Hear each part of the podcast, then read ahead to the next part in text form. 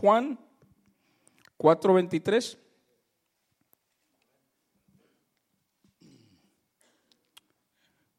Gloria sea el nombre del Señor. Dice la escritura, mas la hora viene y ahora es cuando los verdaderos adoradores adorarán al Padre en espíritu y en verdad. Porque también el Padre tales adoradores busca que le adoren. Dios es espíritu. Y los que le adoran en espíritu y en verdad es necesario que adoren. Levante sus manos, vamos a orar. Padre, te damos gracias, Señor. Gracias por este momento. Te pido que no sea yo en este lugar, sino que yo simplemente sea un instrumento en tus manos para traer un mensaje, una palabra en este lugar. En el nombre de Jesús. Amén. Puede tomar su asiento, déle un aplauso al Señor.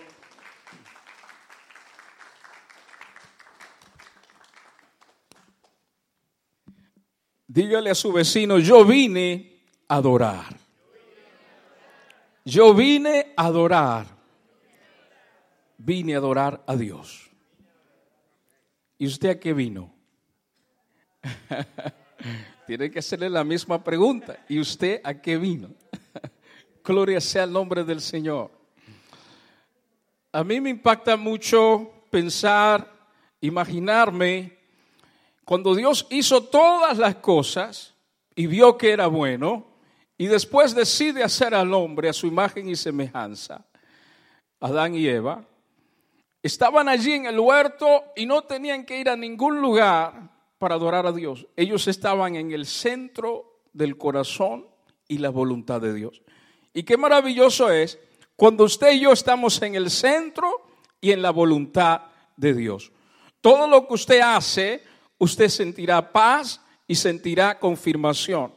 Porque lo primero que nosotros debemos hacer al despertar es darle gracias a Dios por un nuevo día. Porque en ese día nos alumbró la luz del cielo. Sí, la Biblia dice que Dios hace alumbrar el sol sobre buenos y malos. Pero aquellos que están agradecidos con Dios tienen un día bendecido. ¿Cuántos lo creen? Tienen un día en la bendición y la gracia de nuestro Dios. Adán y Eva estaban allí en el huerto y me imagino que adoraban y hablaban directamente con Dios. No era un acontecimiento, no había una anticipación. Ellos estaban en el lugar correcto todo el tiempo.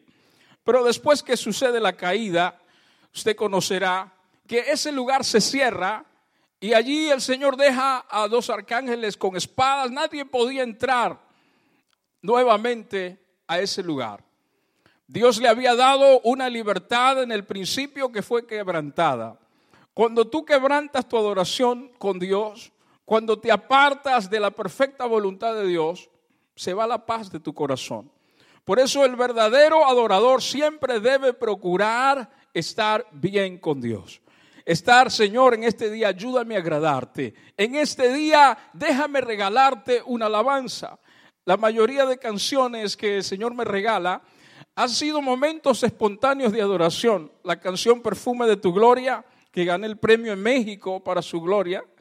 Eh, eso fue una oración. Le dije, Señor, engalana tu sola presencia todas mis mañanas. El perfume de toda tu gloria inunda mi ventana y es real. Yo estaba manejando por la playa y mientras entraba la brisa me inspiró. Y empecé a decir eso y después comencé a cantar, comencé a adorar y allí bajó la presencia de Dios. Porque cuando tú adoras, la presencia de Dios se va a manifestar en tu casa, en tu trabajo, en tu habitación. Es importante adorar con el corazón. Adore con el corazón. Algo se quiebra en el mundo espiritual. Cuando Saúl estaba siendo atormentado por un demonio, le recomendaron a David para que fuera y le tocara el arpa. Seguramente alguien por allí cerca habría dicho, pero si hay excelentes músicos en el palacio, ¿por qué van a ir a buscar a un don nadie? ¿Por qué van a buscar a alguien que no tiene nombre? ¿Por qué no traemos al más famoso? Es el rey. Que traigan toda una orquesta para tocar para nuestro rey. Pero sabe, no se trataba de la excelencia de los demás músicos, no se trataba del nombre, no se trataba de la fama, se trataba de la adoración con Dios. Se trataba de ese principio de corazón. Un corazón agradecido con Dios. Yo me imagino a David allí en la sala del palacio tocando el arpa y quizás Saúl diciéndole, toca más duro, David, no te canses. Sé que llevas dos horas tocando, pero sigue tocando el arpa porque trae paz a mi corazón. Porque esta música sucede algo, algo se está desatando en este ambiente. David sigue tocando y David seguía tocando. ¿Sabes? Aunque David fue contratado para tocarle a Saúl, David estaba adorando a Dios. David estaba adorando al Señor. David estaba allí haciéndolo para Dios. Por eso es cuando usted hace algo y usted lo hace como para Dios.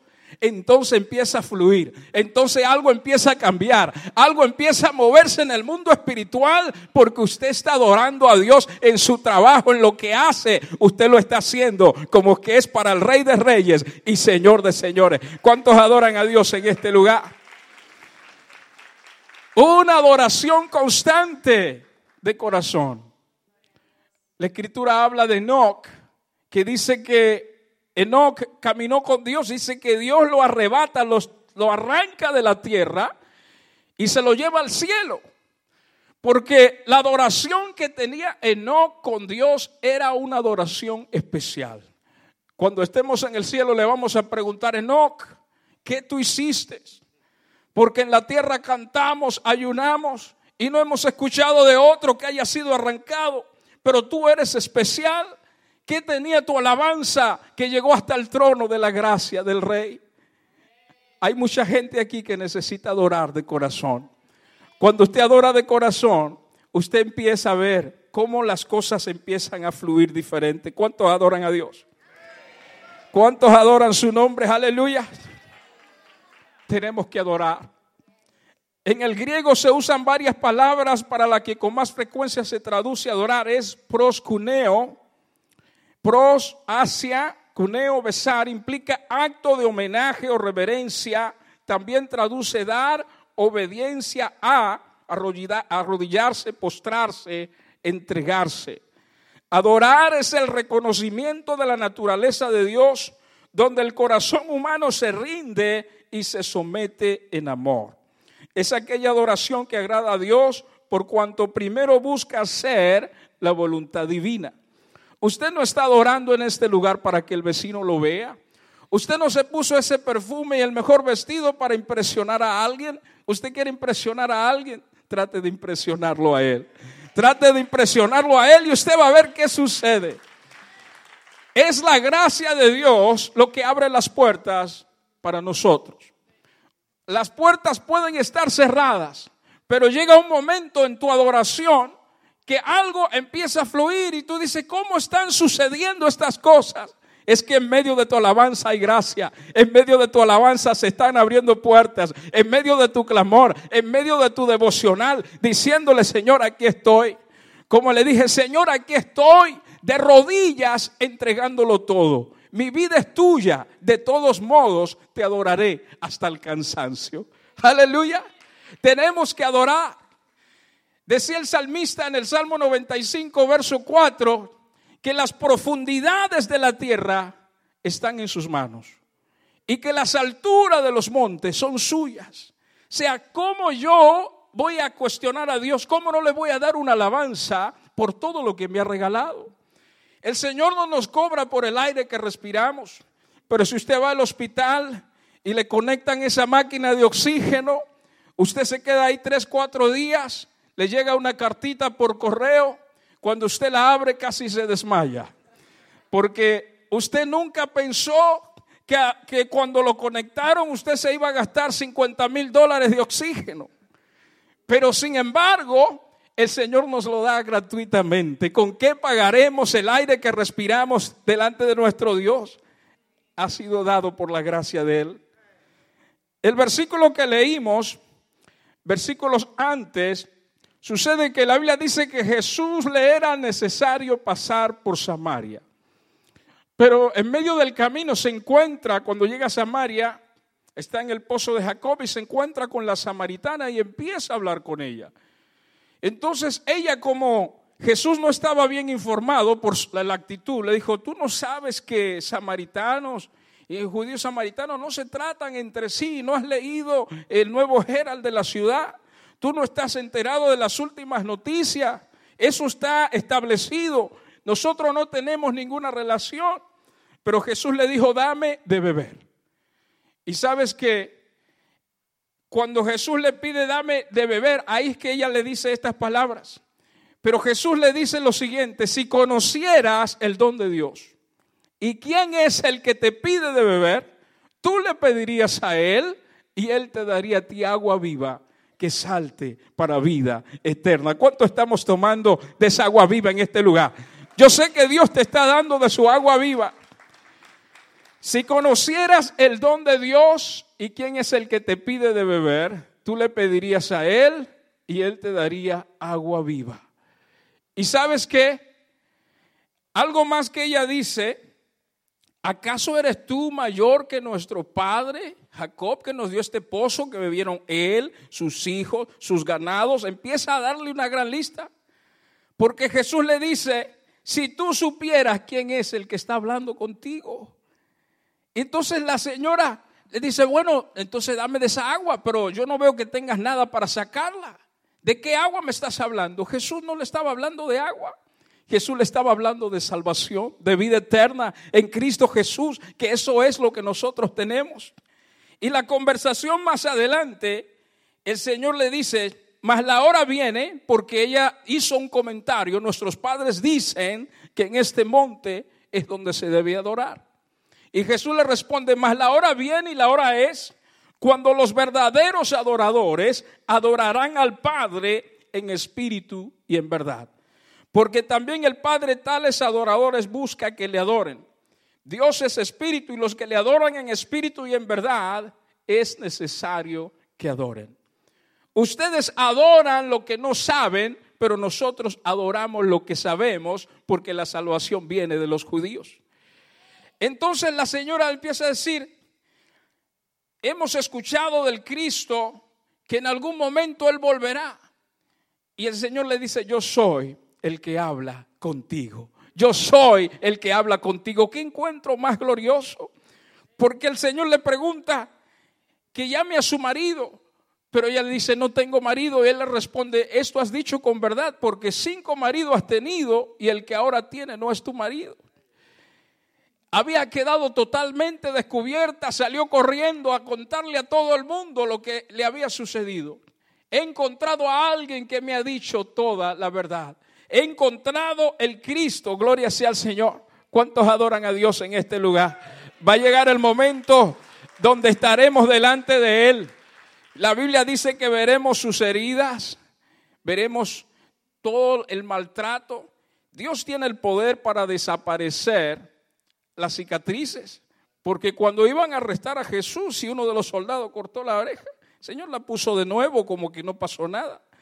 Pero Jesús quiere que se cumpla su palabra, que nosotros veamos que lo que Él hizo en la cruz del Calvario quedó marcado para siempre, como la iglesia ha quedado marcada con su presencia.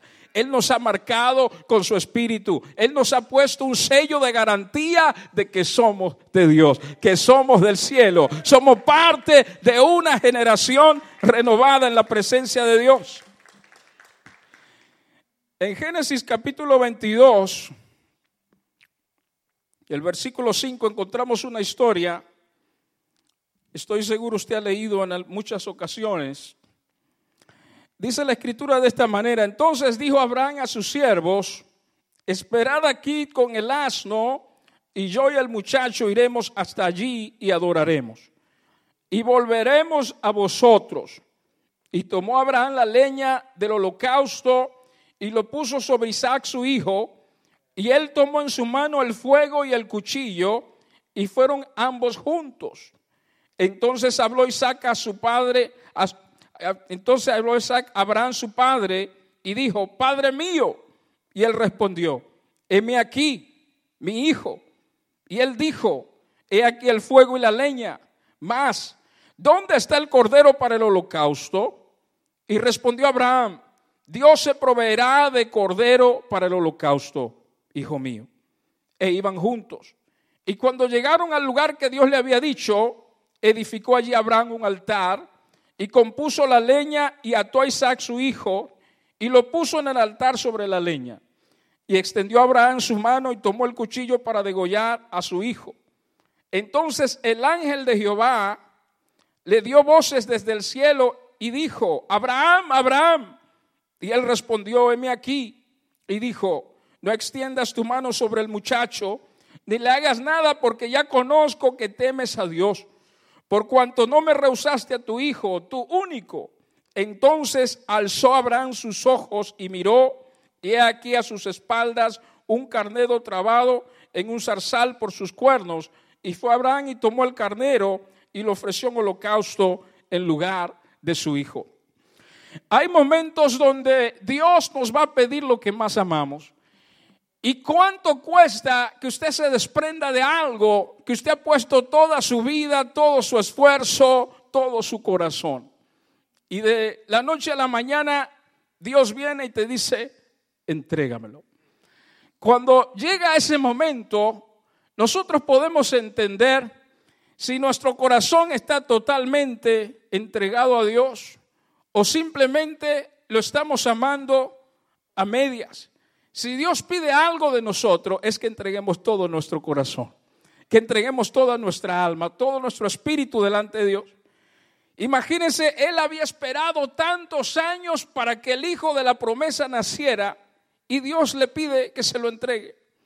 En el tiempo antiguo los sacrificios, habían dos tipos de sacrificio. Uno era que el fuego consumía toda la ofrenda, toda la ofrenda quemada, y el sacerdote ni el ofrendante podían comérselo porque quedaba totalmente consumido. Y la otra ofrenda era como que se cocinaba y se lo podían comer. Y eh, el sacrificio que hizo Cristo en la cruz es una ofrenda, Él se entregó como una ofrenda consumida totalmente, se entregó todo. Y Dios le está diciendo a Abraham que le entregue a su hijo. Y mientras iban de camino, suceden varias cosas. No sé si usted ha notado que cuando Abraham le dice a su siervo que esperen ahí con el asno, y dice, y yo y el muchacho iremos hasta allí y adoraremos y volveremos. No sé si usted se ha puesto a detener. Ya Dios le había dicho que sacrificara a su hijo, pero él le dijo a su siervo que ellos volverían. Entonces, ¿cómo Abraham sabía que iba a volver? Ya Dios le dijo a él que tenía que sacrificarlo. Yo no sé cuáles serían sus palabras en ese momento cuando la familia dice, ¿para dónde vas? ¿Qué, qué vas a entregar? Pero él le dijo, yo y el muchacho iremos y adoraremos y volveremos a vosotros. ¿Sabes cuánto tiempo pasó antes de ellos subir la montaña? Tres días. Imagínense la angustia que había en el corazón. El muchacho haciendo preguntas quizás cada momento. Pero Padre, ¿dónde está? El sacrificio, he aquí el fuego, el cuchillo, la leña está sobre mí. Pero ¿dónde está el sacrificio? Hijo, Dios se proveerá del sacrificio, no te preocupes. Esos momentos donde usted sabe que todo se le ha salido de sus manos y usted solo para arriba puede mirar, decirle, Señor, como le dije yo, aquí estoy, aquí estoy, Señor. De rodillas entregándolo todo cuando te desprendes. Y estando allí en ese momento, yo digo que ya él estaba a punto de matarlo, como dice la escritura, con su cuchillo en la mano para sacrificarlo. Pero llega esa hora de bendición, llega ese sonido, esa voz que él estaba esperando todo el tiempo de camino. Yo creo que Abraham quería escuchar esa voz en el primer día de camino. Y es que a veces estamos en una situación atravesando un desierto y pasa el primer día y usted no escucha nada. Y pasa el segundo día y usted quizá empieza a decir, ¿será que Dios me ha abandonado?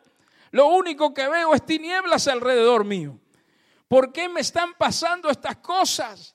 Y el tercer día muchos se rinden, dice Señor, hasta aquí doy, no doy más. Pero cuando usted piensa que todo se ha terminado, entonces aparece la luz al final del túnel. Entonces aparece Dios en rescate. Entonces aparece la mano poderosa de nuestro Dios. Aleluya. Yo no sé lo que Dios le esté pidiendo a usted, pero cuando Él se lo pida, entréguelo. Cuando Él se lo pida, entréguelo. Porque una bendición mayor usted obtendrá. Nuestros corazones deben ser probados. Por eso Jesús dijo, la, dice la escritura, que este pueblo de labios me, me honra, pero su corazón está lejos de mí. ¿Qué quiere decir esto? Que aquí todos podemos estar cantando, todos podemos levantar las manos, pero quizás no todos lo estén haciendo de corazón. Quizás algunos están sumando. Lo que Dios te dice es, hazlo de corazón, entrégate, olvídate de lo que ha pasado. No importa, tú viniste a adorarme. Necesito que sacrifiques a tu Isaac en el altar. Necesito que lo entregues porque te quiero levantar, te quiero bendecir, te quiero mostrar un nuevo panorama del otro lado de la montaña. Ah, está mi luz, aleluya. Ahí está el ángel esperándote. Quizás algunos estén aquí en el primer día de camino y se le ha hecho una eternidad. Algunos están esperando el 2020, no sé para qué, para retirarse, para irse de vacaciones. Y Dios te dice, sí, pero entrégame el Isaac. Necesito que me lo entregues. Hay otros que Dios le está pidiendo el tiempo, porque vivimos en un mundo tan sincronizado, pero no hay tiempo para Dios. No hay tiempo para leer su palabra. No hay tiempo para escuchar una alabanza. Dios necesita que le entregues a Isaac que le entregues ese momento de sacrificio. No habrá un mejor momento en tu vida que cuando tú le des tiempo a Dios. Que cuando tú empieces a adorar, cuando tú vienes a su casa, póstrate de rodillas, dale gracias a Dios. Yo estoy tan feliz de estar en esta casa, usted no tiene idea. Estoy agradecido con Dios. Y algunos me dicen, ¿y usted no se cansa de tanta iglesia? Es que yo no, no, no es iglesia, es adoración, es pasión, es entrega, es espíritu, es vida. Aleluya. Yo quiero ir hasta el fin del mundo si Él me envía. Pero no todos quieren ir porque va a haber lugares donde uno va a decir, Señor, ¿dónde me he metido? A mí me pasó en Barcelona. Mi esposa rentó un lugar fuera de la ciudad cuando voy entrando al lugar estaba muy oscuro, no había dónde estacionarse. Encontré un estacionamiento dos o tres kilómetros lejos de donde estábamos hospedándonos. Y yo decía, Señor, pero esto se ve un poco complicado. Primera vez que estoy en esta ciudad, dame gracia. Que alguien decida salir en esta noche. Así me estaciono enfrente del hotel. Mire, yo le di una, una hora dando vuelta, hermano, y no aparecía nada. Eh, me estaciono enfrente del hotel y le pregunto al dueño, ¿usted no tiene un estacionamiento? No, puede estacionarse 3, 4 kilómetros de acá. Gracias, muy buen consuelo me está dando. Me di otra vuelta, Señor, por favor que alguien salga a comprar leche, que sea. Yo estaba, hermano, patrullando la ciudad de gratis. Pero sabe, Dios escucha nuestras oraciones. Mire, a la tercera vuelta se fue alguien. Yo dije, esto es de Dios. Esto es de Dios. Usted sabe que en Europa los espacios son como así centímetros. Y yo había rentado el carro más grande. Qué terrible error. No cabía. Me tomó como 15 minutos estacionar ese carro, por centímetros iba. Pero estas cosas suceden para que usted y yo tengamos confianza en nuestro Dios. Él tiene el control, aleluya. Él tiene el control. Tenemos que descansar en Dios. Este pasaje nos muestra la esencia de la adoración, la obediencia. Cuando nosotros obedecemos a Dios, sin obediencia no hay verdadera adoración. Amén. La escritura Cuando Sadrach, Mesach y Abednego estuvieron con Nabucodonosor en Babilonia, se sabe que se había levantado un edicto que al sonar la zampolla, el tamboril, todo instrumento, tenían que postrarse y adorar aquella estatua que él había levantado. Y el que no lo hiciera, dice la Biblia, que moriría. Y cuando vienen delante del rey, le dicen, oh rey, ¿no firmaste un edicto que cuando sonara todo instrumento, se todo el mundo tenía que postrarse? Bueno, Sadrach, Mesach y Abednego no se postran a adorar la estatua que has levantado. Y lo trajeron delante del rey. Y el rey le pregunta y le dice, si es Sadrach, Mesach y Abednego que ustedes no adoran la estatua que he levantado. Porque si suena ahora la, la zampolla, el tamboril, todo instrumento, y ustedes no adoran a mi estatua, los voy a meter en un horno de fuego ardiente. Y dice él, ¿y qué Dios será ese que os libre de mi mano? Pero ellos le dicen, oh rey, sepa que nosotros adoramos a un solo Dios que está en los cielos. Y Él nos puede librar de tu mano. Y si aún Él no nos librara, nosotros no nos vamos a postrar a adorar tu estatua. Aquel se enojó tanto que mandó a calentar como siete veces aquel horno. No era para hacer pan, eso era para hacer carbón. Dice que los metieron allí pero el rey empieza a mirar a aquellos pasearse en medio del fuego y pregunta, ¿y no eran tres varones que echamos en el fuego? ¿Por qué aquí que yo veo cuatro varones que se pasean en el fuego? Y el cuarto es semejante al Hijo de los dioses. El cuarto es como un ángel. Dice que el rey le dijo, Sadrach, me saque a Abednego, hijo del Dios vivo, salgan. Dice que no tenían olor a humo, sus sandalias estaban intactas. ¿Usted me puede explicar cómo Dios hace esas cosas? No tienen explicación. El poder de Dios no tiene límites. Dios puede restaurar tu familia. Dios puede cambiar el corazón de alguien que tú crees que es imposible. Ese Dios que libra del fuego puede cambiar el corazón de las personas. Él puede transformar el interior para que seamos gente de bien en su presencia. Pero tenemos que adorar. ¿Y sabes cuándo es el momento más difícil de adorar? Cuando las cosas no han salido bien. Cuando está el momento del dolor, Quizás cuando ha llegado la deuda, cuando le dan 24 horas para que usted pague y usted sabe que ni vendiendo la peluca lo va a conseguir. Terrible. Tiene que, tiene que confiar en Dios. Tiene que ponerlo en sus manos. Cuando Pablo y Silas, en Hechos 16, 23 en adelante, estaban en la cárcel, dice la escritura que a la medianoche ellos oraban y cantaban himnos a Dios y los presos los oían. ¿Usted cree que más de un preso no le habría dicho, Pablo, cállense, ustedes ya les pegaron, los azotaron, están atados y aún siguen cantando? ¿Usted cree que eso le importaba a Pablo y a Silas? Ellos siguieron adorando el nombre del Señor. Ellos siguieron cantando al punto tal que la cárcel tembló, las puertas se abrieron, las cadenas se rompieron, pero ellos siguieron adorando el nombre del Señor. ¿Cuántos adoran al Señor en este lugar? Usted ha venido para adorar su nombre, para exaltarle, aleluya. Me imagino que Pablo le dijo, te toca a ti, si las cántate una.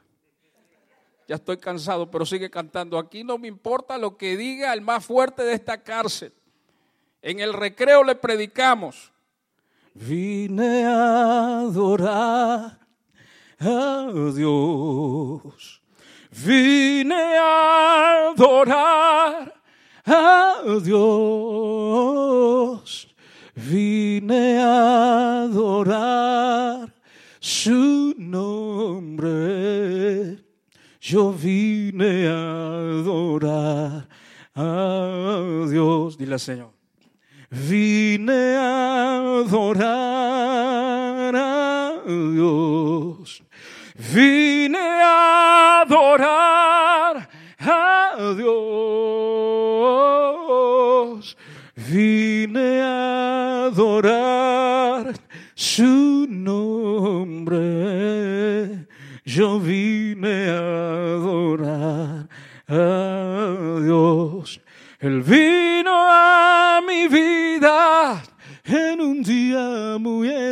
especial. Cambió mi corazón por un nuevo corazón.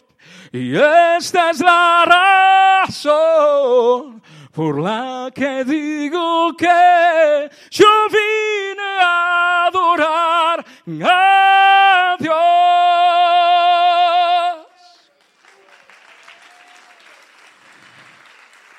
Tenemos que adorar. Si tienes voz, adora. Si tienes manos, adora. Porque muchos no pueden darle una alabanza a nuestro Dios. Los ángeles no entienden la gratitud que usted y yo tenemos de pedir perdón delante de Dios cada día, de decirle, Señor, ayúdame a ser más como tú. Señor, quiero ser transformado por el poder de tu palabra. Así como Moisés se abandonaba en la presencia de Dios. ¿Usted cree que Moisés estaba desesperado? Él subía al monte Sinaí y quizás le decía, Señor, tómate tu tiempo y sigue escribiendo. Y el Señor escribiendo los diez mandamientos con sus manos de fuego. Pero Moisés estaba adorando. ¿Sabe que el rostro del adorador cambia, se transforma cuando adora al Señor? Cuando hay gloria, cuando hay unción en ti, te transformas porque empiezas a entrar en una dimensión de gloria. ¿Cuántos quieren entrar en esa dimensión de gloria delante de Dios? Aleluya. Somos transformados en el poder de Dios. De la misma manera que Jesús se entregó completamente por nosotros, así nosotros nos vamos a entregar. Dice que Jesús dijo que el primer y más grande mandamiento es amarás al Señor tu Dios con todo tu corazón, con toda tu alma, con toda tu mente y con todas tus fuerzas. La clave de este versículo es todo. Si lo vas a amar con toda tu alma, con toda tu mente y con todas tus fuerzas. Porque eso es lo que hace un adorador. ¿Qué tenía David especial para tocar para el rey? David no tenía el nombre del más conocido, pero esas melodías tocaban el corazón de Dios. ¿Qué tenemos que hacer para tocar el corazón de Dios? ¿Qué tenemos que hacer para que nuestra alabanza suba como un perfume agradable delante del trono de la gracia? Tenemos que entregarlo todo. Tenemos que entregarlo todo delante del altar. Aleluya. ¿Cuántos dicen amén? Servimos a un Dios poderoso. En una ocasión en Mateo capítulo 4, verso 9, cuando Jesús, el diablo quiso tentarlo y le dijo, todo esto te daré si postrado me adorares. Entonces Jesús le dijo, vete Satanás, porque escrito está, al Señor tu Dios adorarás y a Él solo servirás. El diablo no quiere que usted y yo le adoremos. Y si usted le da más tiempo a otra cosa, usted empieza a convertirse en su adoración, le está robando la adoración a Dios. ¿Usted sabe que Dios es celoso? Hay personas que no sabían eso, quizás. Dios es celoso. Hermanos, los celos son malos. Estoy hablando de otro tipo de celos. Es el celo de la adoración, el celo de que solo Él merece la gloria, el celo de que Él necesita el tiempo que usted y yo quizás no le estemos dando que Él necesita que usted y yo nos postremos en la madrugada y busquemos su rostro, que vigilemos, que ayunemos y leamos su palabra delante de su presencia. Ese tipo de adoración, no solo el domingo, sino constante, constante, constante. ¿Usted cree que Dios no es constante con nosotros? Él es constante. Él lo protege cada día. Imagínense que Dios diga, bueno, vamos a retirarle los ángeles a este hermanito. En el momento que esos ángeles se van, sucede algo. La protección de Dios es lo que nos mantiene a nosotros flotando en lo sobrenatural. La protección de Dios. Por eso cuando estaban por salir de Israel, cuando estaban en el desierto, Moisés le dijo al Señor, no nos saques de aquí si tu presencia no va con nosotros. Pero el Señor le responde en Éxodo 33, 14 y le dice, mi presencia irá contigo y te daré descanso. ¿Cuántos saben que la presencia de Dios trae descanso? nos trae seguridad. La presencia de Dios nos lleva a un nuevo nivel en el espíritu. La adoración es una actitud. ¿Qué actitud trajimos delante de Dios en este día? ¿Qué actitud tenemos? La adoración es una intimidad. Usted y yo intimamos con el Señor, le contamos nuestros secretos más íntimos. Y aunque usted no se lo cuente, Él ya lo sabe. Porque hay personas que tienen secretos que no se lo quieren contar ni a Dios. Pero déjeme decirle que ya Él lo sabe. No lo esconda porque Dios lo vio. No le ponga la caja fuerte. El Señor sabe la combinación. Si Él puede mirar hasta debajo de las profundidades de los mares. Dice que el estrado de la tierra es sus pies. O sea, que la, la tierra es estrado de sus pies. Amén. O sea, ¿de dónde te vas a esconder? Porque si debajo de las piedras ya Dios puede ver eso como un cristal para Dios. Imagínese que usted está mirando hacia afuera un cristal, así lo ve Dios, aunque usted cree que hay una pared que lo separa. Él sabe todo. La adoración es una experiencia. Así que no, le, no vaya y le pregunte al hermano, ¿cómo te fue en el retiro? ¿Me puedes dar una explicación de la adoración, de cómo Dios te tocó? Así me bendice. No funciona de esa manera. Tú tienes que ir, tú tienes que adorar, tú tienes que buscar y tú vas a tener tu propia experiencia con Dios. Amén. ¿Cuántos queremos una experiencia con Dios en este lugar? Una experiencia sobrenatural. La adoración es una demostración. Usted le diga, sí, yo adoro a Dios, pero usted está con los brazos cruzados, el hermano está saltando hasta el techo. Y usted ni se mueve, no pestaña. ¿Qué está sucediendo? Tenemos que entrar en ese ambiente.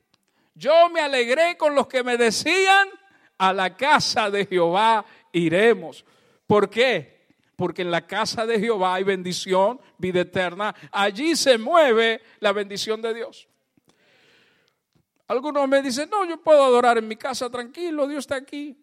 La bendición que recibimos cuando estamos reunidos es diferente a la que usted recibe allá. Esa es como que la nube de Dios desciende en este lugar. ¿Usted cree que cuando Israel estaba en el desierto, un grupo dijeron, ¿saben qué? Nos llevamos la nube. No se podían robar la nube. Ellos tenían que estar debajo de la nube. Si usted se sale de la nube, usted se sale de la cobertura. Y si la nube de Dios se mueve, usted se tiene que mover. ¿Cuánto nos metemos en la nube de Dios en este lugar? Aleluya. Estamos en la nube del Señor. La adoración es una dimensión. Y eso es un poco profundo porque cuando hablamos de dimensiones del Espíritu, lo que podemos entender es lo que sentimos o lo que el Señor nos hace sentir a través de su presencia. Creo que la otra vez que vine por aquí les conté que cuando yo fui a Alemania y conocí a una persona que adoraba muchos dioses. Pero cuando recibió a Jesús, lo agregó a su lista de dioses y empezó a investigar sobre el nuevo Dios que él había sumado a su lista.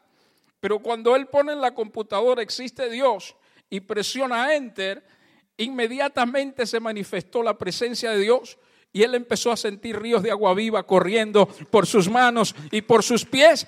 En ese momento él entró en otra dimensión y entendió que todos los demás dioses no tienen poder. Hay un solo Dios poderoso allá arriba en los cielos. Gloria sea el nombre del Señor.